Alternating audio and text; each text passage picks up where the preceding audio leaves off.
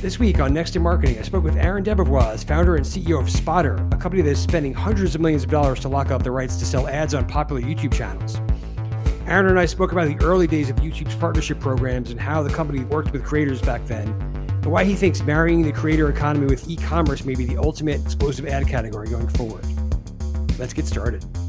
Everything we know about the media, marketing, and advertising business is being completely upended thanks to technology and data. We're talking with some of the top industry leaders as they steer their companies through constant change. Welcome to Next in Marketing, presented by AppsFlyer. Hi, everyone. Welcome to Next in Marketing. My guest this week is Aaron Debevoise. He's the CEO and founder of Spotter. Hey, Aaron, how are you? Thanks for being here. Hey, thanks for having me. Appreciate it. I'm excited to talk to you because you are um, you're at the head of one of the more interesting companies in digital media right now, but also you're somebody who's like really knows the YouTube web video world really well. Can we maybe uh, before we get into Spotter talk about your background and like how you got so just deeply imbe- embedded in the YouTube universe? Yeah, for sure. I mean, my my background originally uh, before I got uh, into the YouTube universe uh, was at JP Morgan doing kind of film and uh, television and music financings, um, and loved just content creation and and saw the struggles that content creators had to break through. And um, I got really interested in the in the idea that you know YouTube would be able to kind of offer a democratized platform for for content creators to kind of build new networks, build new brands, and so I co-founded uh, a company called Machinima, which was really a consumer-facing programming brand, um, really focused on kind of the idea that hey, new new networks would be born, and we thought that the right kind of uh, uh, audience for YouTube in terms of one of the biggest audiences was was gaming, Sure. um, was video games, um, and so that that really gave me a ten year, you know, complete learning of the, of the platform while it tried to figure itself out. Right. Um, YouTube was obviously a very different platform, you know, prior. I was going to mention that. That's that's uh, way before we started using the term creator economy, and there were not that many platforms like that. But th- was this around the time when YouTube was trying to had started the partnership program in its early stages? the, the earliest stages possible. They uh, actually we were one of the first companies invited onto the platform. I think prior to that, we were we were there was a big hype around like super syndication. Could you be on every single you know, Mhm. video player or platform? And it was so hard to manage, and you didn't know which one to put too much time into. And with YouTube, it gave you this kind of hyper focus ability to reach so many people that that was really it was really a great time to join. Yeah. And what what I, one thing I remember about that there, there was, a, if, if memory serves, they were YouTube was still trying to figure out like they hadn't really caught on to the fact that there was a whole new breed of talent emerging, or, or they were they were still trying to figure out like let's partner with Madonna Totally. and Shaq and Ashton Kutcher instead of like wow these these born on YouTube talents are emerging. It was a really different time then. Totally. I mean, it, was- it was. In fact, it was. It was a lot of content that uh, was driven by how many clicks the videos were getting. So you saw a lot of viral content that it really didn't matter who uploaded it as long as it was kind of interesting or or unique. But the problem with that is that it led to a lot of clickbait type content, right? Right. Um, and so the utility based stuff really worked, and then they were hoping they could like bring in, like you said, the traditional talent. But when they switched over uh, in 2011 to like a watch time based algorithm, right, Right. where it was really about engagement, is when these new creators, right, uh, really started to get big. That wasn't a gameable thing so much. That was really a, you had to have an authentic audience Totally. thing going on. exactly. Okay, so it's for, uh, first of all, I just found out that I was pronouncing machinima wrong for like ten years. Um, I was I was always saying machinima, but can you talk about that? That that was a fascinating time. There were a lot of companies that were trying to sort of had different variations on let's build a, a YouTube network. Either let's let's sell ads for a bunch of channels, let's have let's program and have a bunch of partnerships with creators or something in between. What do you remember about that time and that and the model that you guys were trying then? And maybe if you get into like what I don't want to say what went wrong, but things really changed in the MCN world over time and, and evolved radically. Oh no, I, I think plenty of things went wrong, and, and plenty of things we, we got to learn from. Um, I, I think for us, there, there were kind of two two groups of MCNs, right? Ones that were really trying to be brands that that stood for something, right? So I was a co-founder of StyleHaul. It stood for fashion and beauty content, right? And really made its own content and then supplemented that content with working with other creators, right? Um, Machinima was for gamers. You knew what videos, types of videos. Consumers knew those names when they would check out those channels. Yeah, right. And and so um, whereas I think like Fullscreen and Maker were more full service organizations, right, to help creators better monetize, right? But it didn't really stand for a specific brand, right? Right. Um, you wouldn't know, like if you said it was a B two B thing for the most part. Yeah, right. I think the thing that really that that we learned, you know, the two things that we really learned. One is it was extremely difficult to scale the idea that you could help thousands of creators in, in an equal way right? I mean i think it was that you had to to make the business work. You were doing branded integrations and trying to to do that. You had to pick the top of the top creators. The other you know third 3000 you had in your network it was really hard to pay attention to them unless you had just a massive group of people managing them all the time. Um, and so i think a lot of creators like kind of lost out right um, and and then secondly, it was that kind of what we saw was the growth of independent creators really doing well with YouTube, and that was because YouTube really helped the monetization or deliver the monetization solution where creators could move from hobbyists to full-time creators mm-hmm. right? At the beginning why mcns were, were born was that that wasn't obvious right? Machinima was trying to get creators to quit their jobs and and mm-hmm. and do gaming full time, right? But that wasn't easy. Now that's a lot simpler. So so hence, yeah, my kids want to be a YouTube star. Like it wasn't established that that was the thing to do yet, right? And so now the the thought was, or the thing that I think is that you can actually help millions of creators right? If you're focused on something as simple as, hey, how do I give cash to creators to grow independently and, and build a bigger brand? And I can focus on creators that are moving not from being a hobbyist to a full-time creator, but a full-time creator into a much bigger enterprise, right? And all throughout the journey. So you can help a lot more creators today with simpler solutions and and they can actually see major results on their own. It's funny about that time. I also remember there was a lot of griping uh, not not universally, but you know, some creators. Well, YouTube's cut is huge. We're never going to make this work. That you know they take X amount of money, and now they look like the you know the gold standards because so many so many platforms initially don't pay anybody anything or it's really hard to make yeah. any money. Yeah, they've just they've no, made it's, right. a I mean, business. That's right. I mean, uh, the the movement. I mean, look, YouTube I think paid fifteen billion dollars this year to creators, right? Right. Which is just extraordinary. And then you hear other companies going, "Well, I have a hundred and fifty million dollar fund."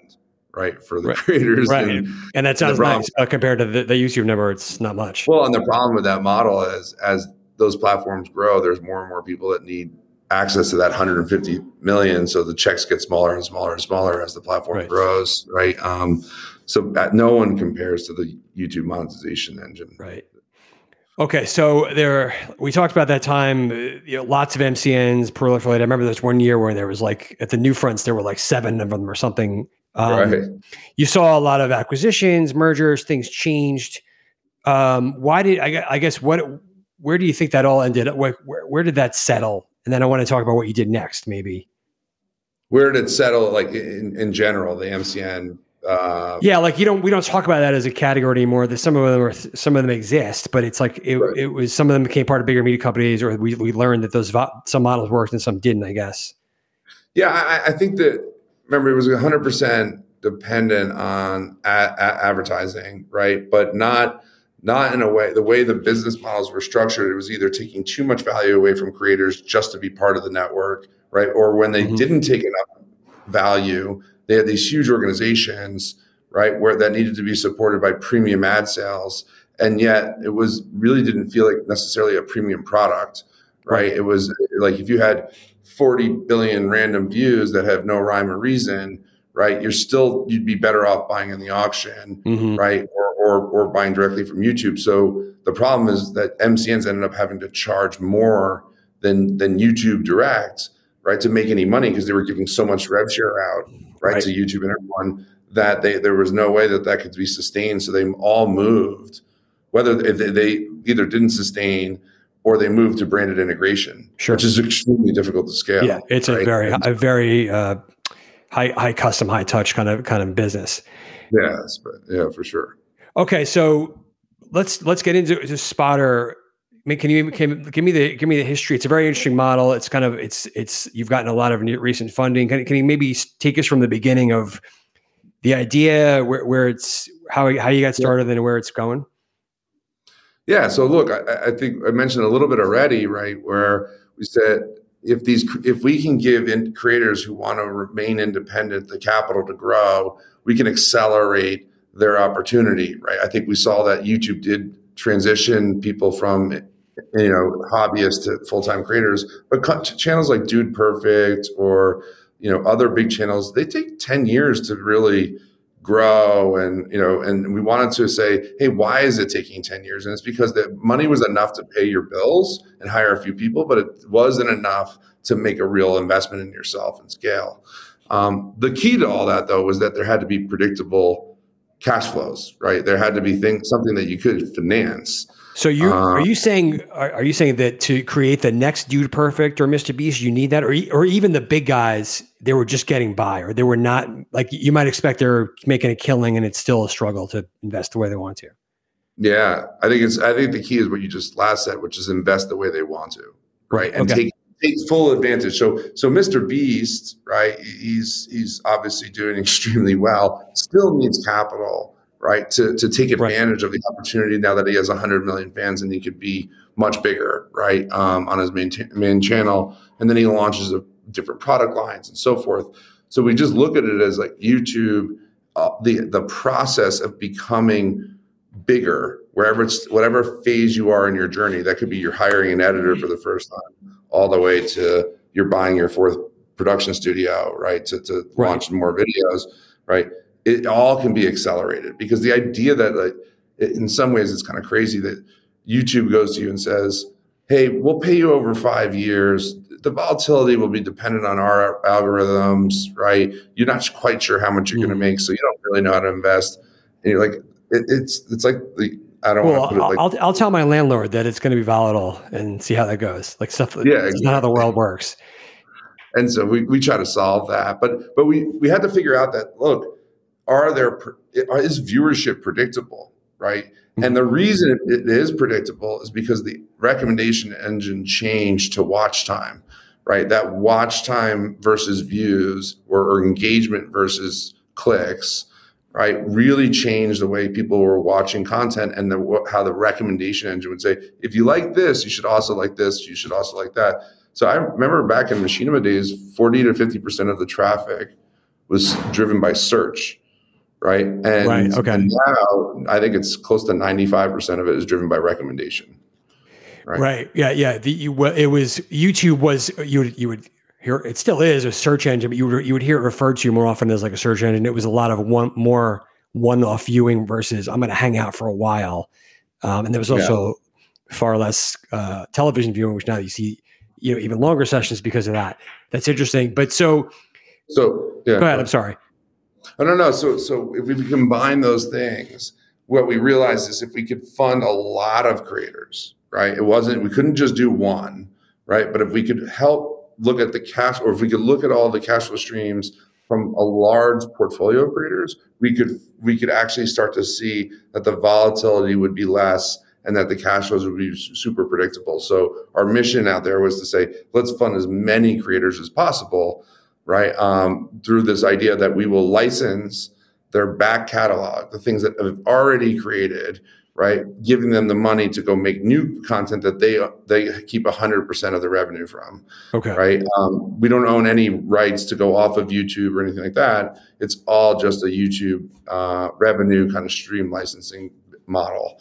Um, and and then we found out really the, the creators really wanted it. The only thing that really took a lot, uh, I think, a long time was one, getting the data, and two, you know, what you'd go to a creator and they say, "Sell my life." Like, what are you talking about? Well, that was going to be my my question. I because I and I, you know, I know the space well enough to be dangerous, but I don't live it like you do. Like, I'm going to assume, let's say a big, I don't know, you, Dude Perfect or a big YouTube talent, they probably have gotten to a place where new videos, if they do it three times a week, have are, are fairly predictable, like in terms of the number of, of views. But I would I would imagine their old stuff is all over the place. But you're are you seeing are you finding that's not necessarily true? Like there's some consistency if you work this work the channels well. Yeah, so there is some consistency because it, it's a self fulfilling situation where the more videos they create within a category. So if all of a sudden Dude Perfect was like, we're doing cooking and we're doing, you know, whatever it is, it's but if it's all content that's pretty related to each other, then the recommendation engine doesn't treat old videos eh, differently than new videos, right? right? It will say, hey, these are all videos that have a certain level of watch time, you know completion rates things that that are metrics driven that says well i should recommend mr beast video he uploaded 12 months ago because it's it's a specific type of challenge video that he that he did something similar today right, um, right. so yeah the libraries act in a very predictable way um, although they always decay they always decline over time right right um, so that makes sense because the the recommendation I'm, I'm assuming that a 10 year old, eight year old video is not going to pop up as much in the recommendation engine, even if it's got the right watch time numbers because it's older or.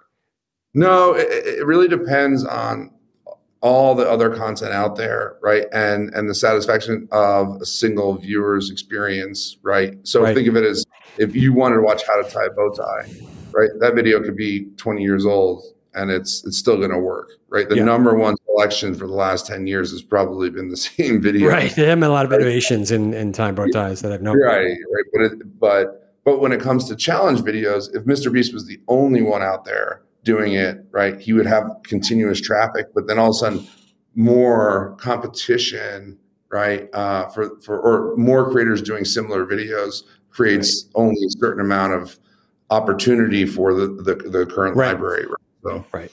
Okay. So I'm I, my mind goes towards. I'm sure you've heard this analogy, and I probably it's probably not perfect, but it feels like this is TV syndication. Like let's take the old. Um, I don't know when uh, Big Bang Theory was on, they would sell the first few seasons to local stations to make money off it.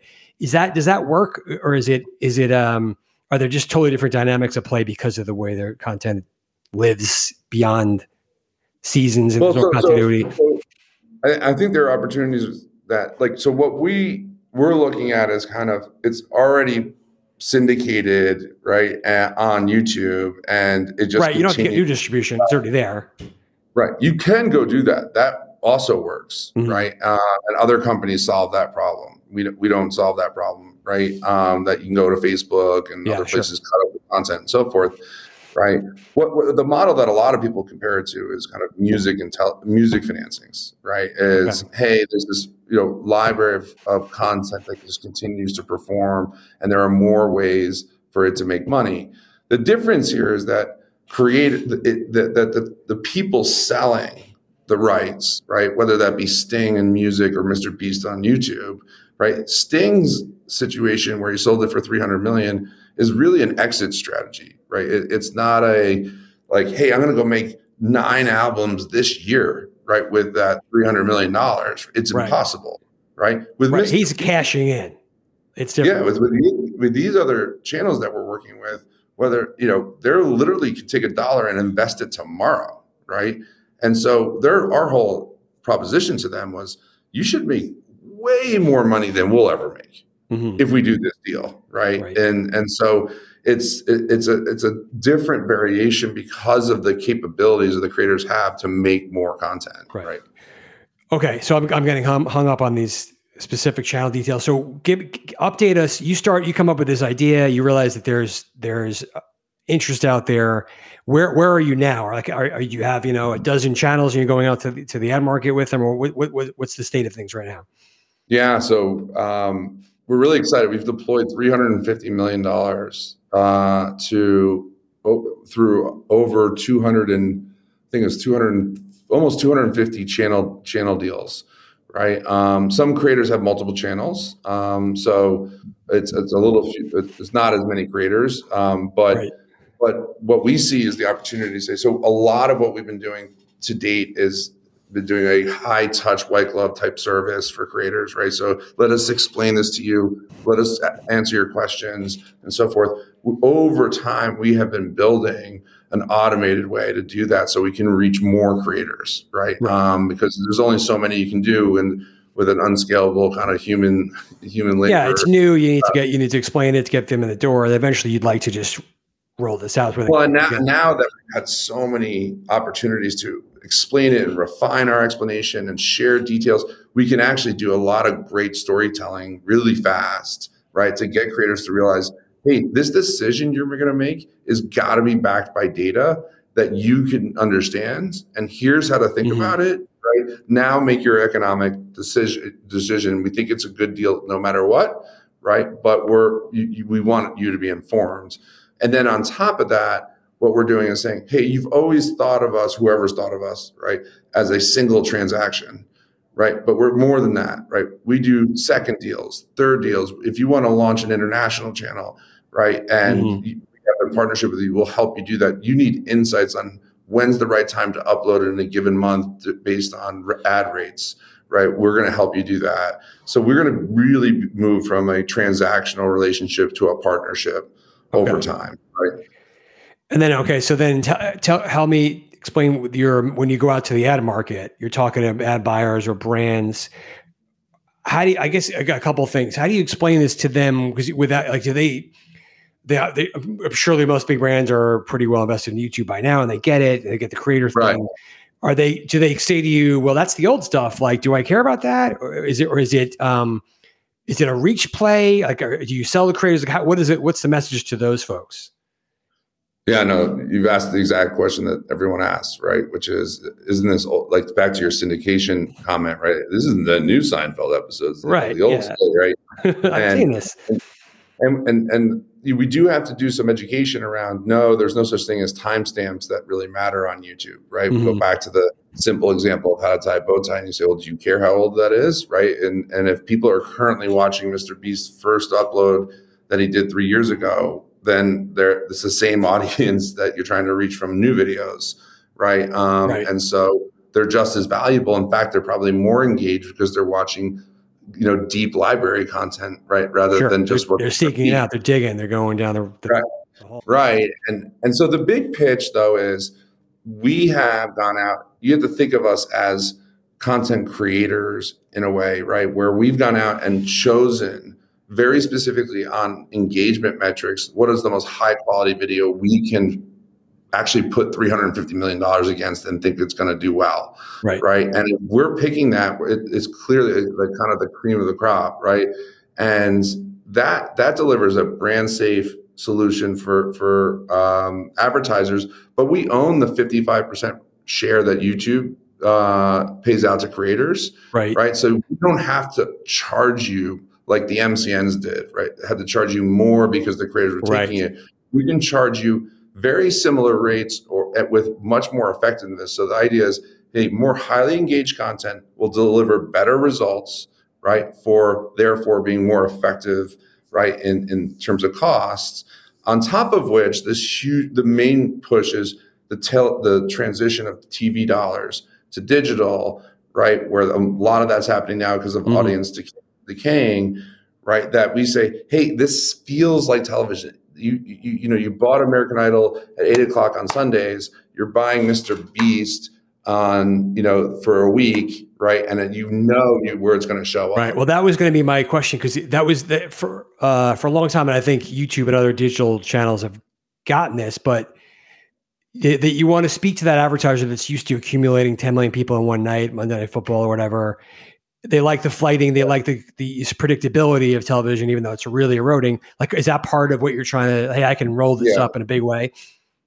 Yeah, we knew we couldn't have actually make an impact for major advertisers unless we had a lot of scale, but within quality that was very much like appointment based viewing, right? Mm-hmm. Um, and even though it's not all in one, like the Super Bowl and all in three hours or whatever it is, right. right? It's still a lot of scale, right? With a very specific set of creators and, and types of videos, right? Right. Um, so, so uh, the reaction so far has been extraordinary, right? They feel like, oh, it kind of feels like I already buy this way, mm-hmm. right? Um, And so uh, we've seen, and, and then as you know, right, this massive push to move dollars away from from television. Um, so, but but also look, you know, what's amazing is three four years ago, right? Zero percent of our view watch time was on televisions, right? And, and now yeah. it's like uh, almost hitting up forty percent. Really? So even I was going to say, are, is your mix of creators inherently younger or more like less inclined to do that? But you're, I'm, I'm, it sounds like that's that trend is just universal across YouTube right now.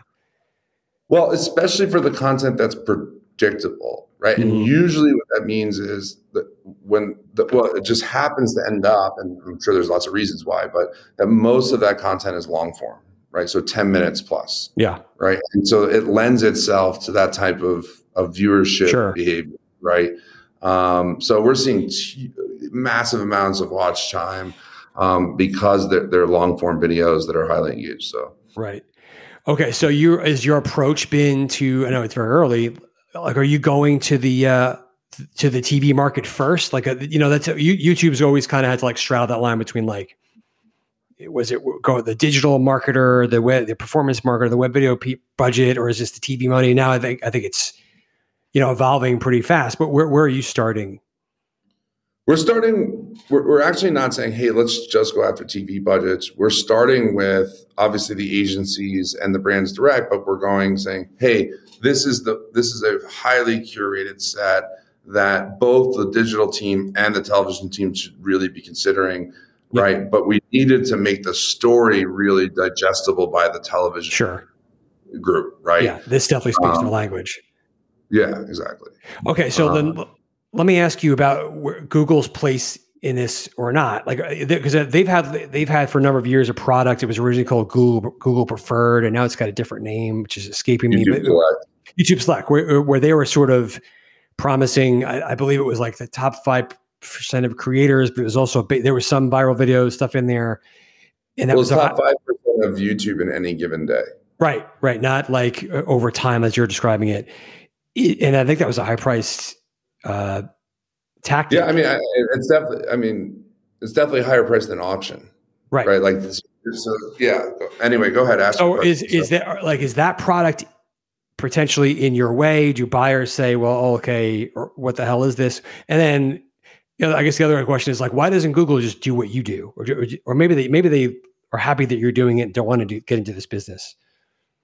Yeah, I mean, look, I, I think we have an awesome relationship with YouTube, right? So if you think about it, most, you know, what we're doing is we're giving money to creators to go invest more in the platform and therefore make more money by themselves. That we do better, YouTube does better. Right. taking 40 You're friendly to their talent. That's good. Like, yeah, like we're hands off. We're not telling them how to do things, right? We're only giving them insights. They love that, right? When it comes to ad sales, you know, YouTube has always had kind of a love hate relationship with, uh, you know, outside parties selling their their content. Mm-hmm. I think mm-hmm. overall, Google's Google's philosophy is more people selling YouTube is better, right? right. That that it just it can't like, and and also the the other I think thing that they back up or they they focus on is anything that can be automated should be automated, right? Sure. We don't we don't want you know yeah, tons of people. We want really that's that's who they are uh, to the core. Right, right. So the auction is the most beautiful, like best monetization engine you've ever seen, right? We are 100% sold out every day, right? It's just a matter of what the rates are, mm-hmm. right? And so I think the problem is, is that the auction really can't determine or doesn't do a good job doing it uh, between a Mr. Beast video that costs $3 million and a how to tie a bow tie video, right? right? And and so there, we'll see like these really kind of depressed rates because the auction is basically saying, "Hey, I'm just scale, right? Views views, right? You know, I'm I'm just a machine." Yeah, and and and obviously we'll do demo targeting and so forth, right? But so what we find is people think they're paying less, right? So they'll say it's almost like this cost per. It's almost like the CPM versus the CPC model, where where if you had a better local ad, your click through rate was going to be higher, and therefore you're going to pay less for less impressions, right? Um, here is the same thing where they're saying, "Oh, I pay eight dollars in the auction, eight dollars CPM," but they're having to throw twice as many ads at it, right? Right, because it's landing in all sorts of areas. YouTube Select tries to solve that, right, and they do a really good job, right? Um, right. But again, it's a it's a little bit of a broad offering, right? It's it's not they're not going to tell you it will land here. It's not these ten guys, these ten creators. It's not that's not how it works. Right. So it's not curated. It's not well. It's transparent. I'm not saying it's not transparent. Like yeah. they're being bad, but it's it's not transparent in the way that the television buyers and others might want it to be. Right. Especially around where brands are landing on videos that necessarily are not brand safe, but maybe not, not for them. perfect for brand. Like we had a brand ask us, like they just don't want to be anywhere near the word God. We're like, Right. okay, we can do that, right? No problem. Yeah, whatever, whatever, Whatever that if you're comfortable with. Yeah, sure. Yeah. Um, So I, I, you're frozen me with this idea of, of staying away from God. I don't know what to say. Um, are you speaking of the auction and all the stuff we're talking about? Are you guys getting pushed? I, I, or do you want to play in the programmatic targeting, like data driven world, or is that not really where you're going with this? Is that, is that sort of that's YouTube's territory? no, we would love to go there, right? We just that's just not allowed right, Right. now on YouTube. Yeah. But I, I think eventually they would say, well, why wouldn't it be allowed, right? Um, now, obviously, they can buy programmatically through the auction. Right. Um, you know, right. everyone's like doing this. Let's try and match up my data set with yours and find people. You know, that's not that's not where you are right now. No, I mean we we we can match up their data in any way that YouTube already allows it to Okay. happen. Okay. Um, so they can put in first party data when YouTube has third party vendors that make that happen. Right. We'll use those third party vendors to help that. We just don't have our own direct pipes, right? Um, that people can just sit in Right. hands on keyboards and start programming into. Um, again, it's early, and we're talking about you're you're you're still getting, proving the model and introducing yourselves. Are you getting pressured to like the, they were in this era where everyone's going to prove that everything that their their every ad dollar worked, drove sales, drove leads, whatever? Are you in that? Are you, are, have you have you tried to have you needed to establish that yet? Is that coming?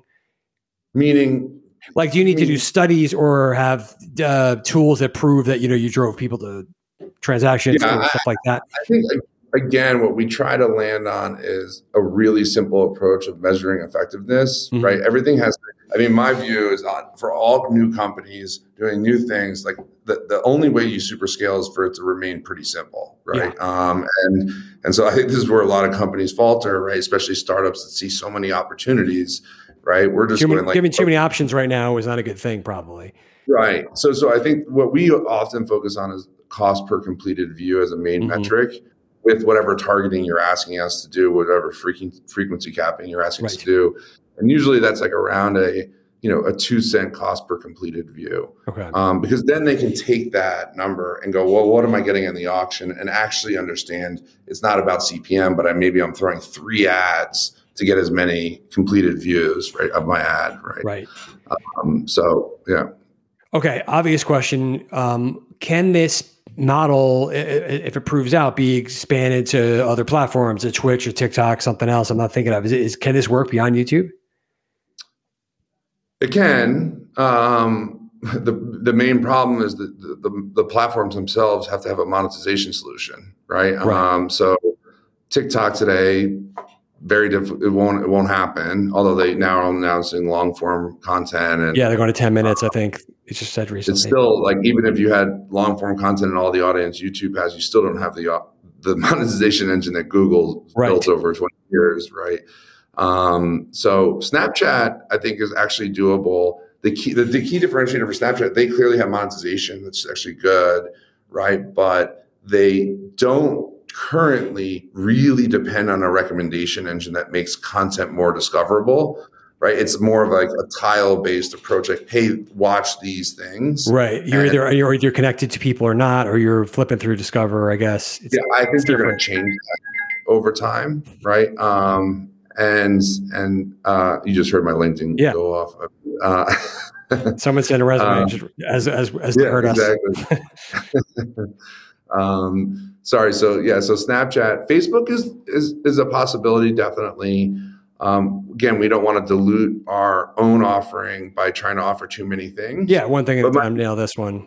Yeah, but my feeling is that the, the biggest opportunity is going to be the connection between kind of what I'll call like mid to long tail creators, right? Super niche categories, barbecue, b- uh, baking, um, whatever, whatever Mhm. categories you think of, uh, and those that, those creators connected to commerce, right, to the Shopify stores and so forth, saying, hey, now is that another kind of ad unit driving predictable monetization that we can start to finance creators, helping them launch new products, right? That, now that's interesting because you've you've you've seen the we, have talked about how first party data is such a big deal and, and this drive towards e-commerce and you're seeing Amazon's ad business explode and now Walmart like there's definitely this desire for brands to marry those two things and, yeah. and we've tried it. we've seen social commerce you know tr- have fits and starts but you're seeing a real opportunity there with creators yeah actually I don't know if you know um, I'm sure you do, Tubular Labs sure which is a you know SaaS platform for uh, for enterprises to understand data on social platforms, right, and trends right. and so forth. Well, they they have a, data set that talks about you know what's the purchase behavior for for someone watching a barbecue video on YouTube versus any other video. And one of our channels called Smoking and Grilling with AB, right? It, it was he has a 40, 40 times more people that are watching his videos are 40 times more likely to buy Mexican spices than anyone huh. else right? And you're going, and but he's selling a knife set. So you're sitting there going, hey, now this data is telling you to kind of switch, yeah, you need right, to or something that is maybe has a higher affinity. So as I see more and more of that come together, and then you you know, and you look at Amazon, you look at Shopify, um, I, I just think that's going to be an exploding. That's category. fascinating. Yeah. Aaron, this is terrific. I don't want to keep you forever. This one, I just want to wrap it up on this one. Um, it's a broad one, but you know, we've been talking a ton about the creator economy and and uh, and the the power of influencers. Is there something that you want to get across that maybe brands just still don't understand, or it's not it's not widely understood about how just how significant this trend is, or how powerful this this group of creators is in terms of our economy or the or the or their influence? Yeah, I mean. I mean, I, look, I think there's a great example of how powerful the influence is, right? When you look at Mr. Beast and Mark Rober on YouTube raising $30 million to take 30, 30 million pounds of trash out of the ocean, right? It wasn't, it was money making experience there. And they did that, I think, in call it a month. Yeah. Right. they're and, like literally going to change the world to a degree. Right. And you're like, this is two channels on YouTube, right? And, and, and you just, it's just amazing the influence they have to have people take action, right? Like that, that is a very, mm-hmm. that's not just a passive watch my ad type no. relationship, right? And so when these creators get behind or ads that are in front of this content, we just see super high performance because that the actual ability for those for the audiences to take action or desire to associated with their favorite creators is there, right? It's huge. And so we plan on, I think that the a, good indication of that is we're planning on uh, investing, I think, a billion, no, I think a billion dollars within the next 18 months, right? Or uh, we've done 350 million already. So we'll get up to a billion by the next 18 months. And we're not even scratching the surface. Right. Right. How much great quality content is out there that we think is really um, high end for advertisers to, to win. Yeah, and that, um, that well, old episode of Seinfeld, they're not getting you off the couch to do anything. So that that is that is a really really important distinction. All right, awesome conversation. Thanks so much. Best of luck with the with oh, the yeah. continued rollout, and hopefully we'll talk again. Oh, thank you for having me. Really appreciate it. You got it. A big thanks to my guest this week, Aaron DeBevoise, founder and CEO of Spotter, and of course my partners at AppsFlyer. If you like this episode, please take a moment to rate and leave a review. We have lots more to bring you, so be sure to hit the subscribe button. We'll see you next time for more on what's next in marketing.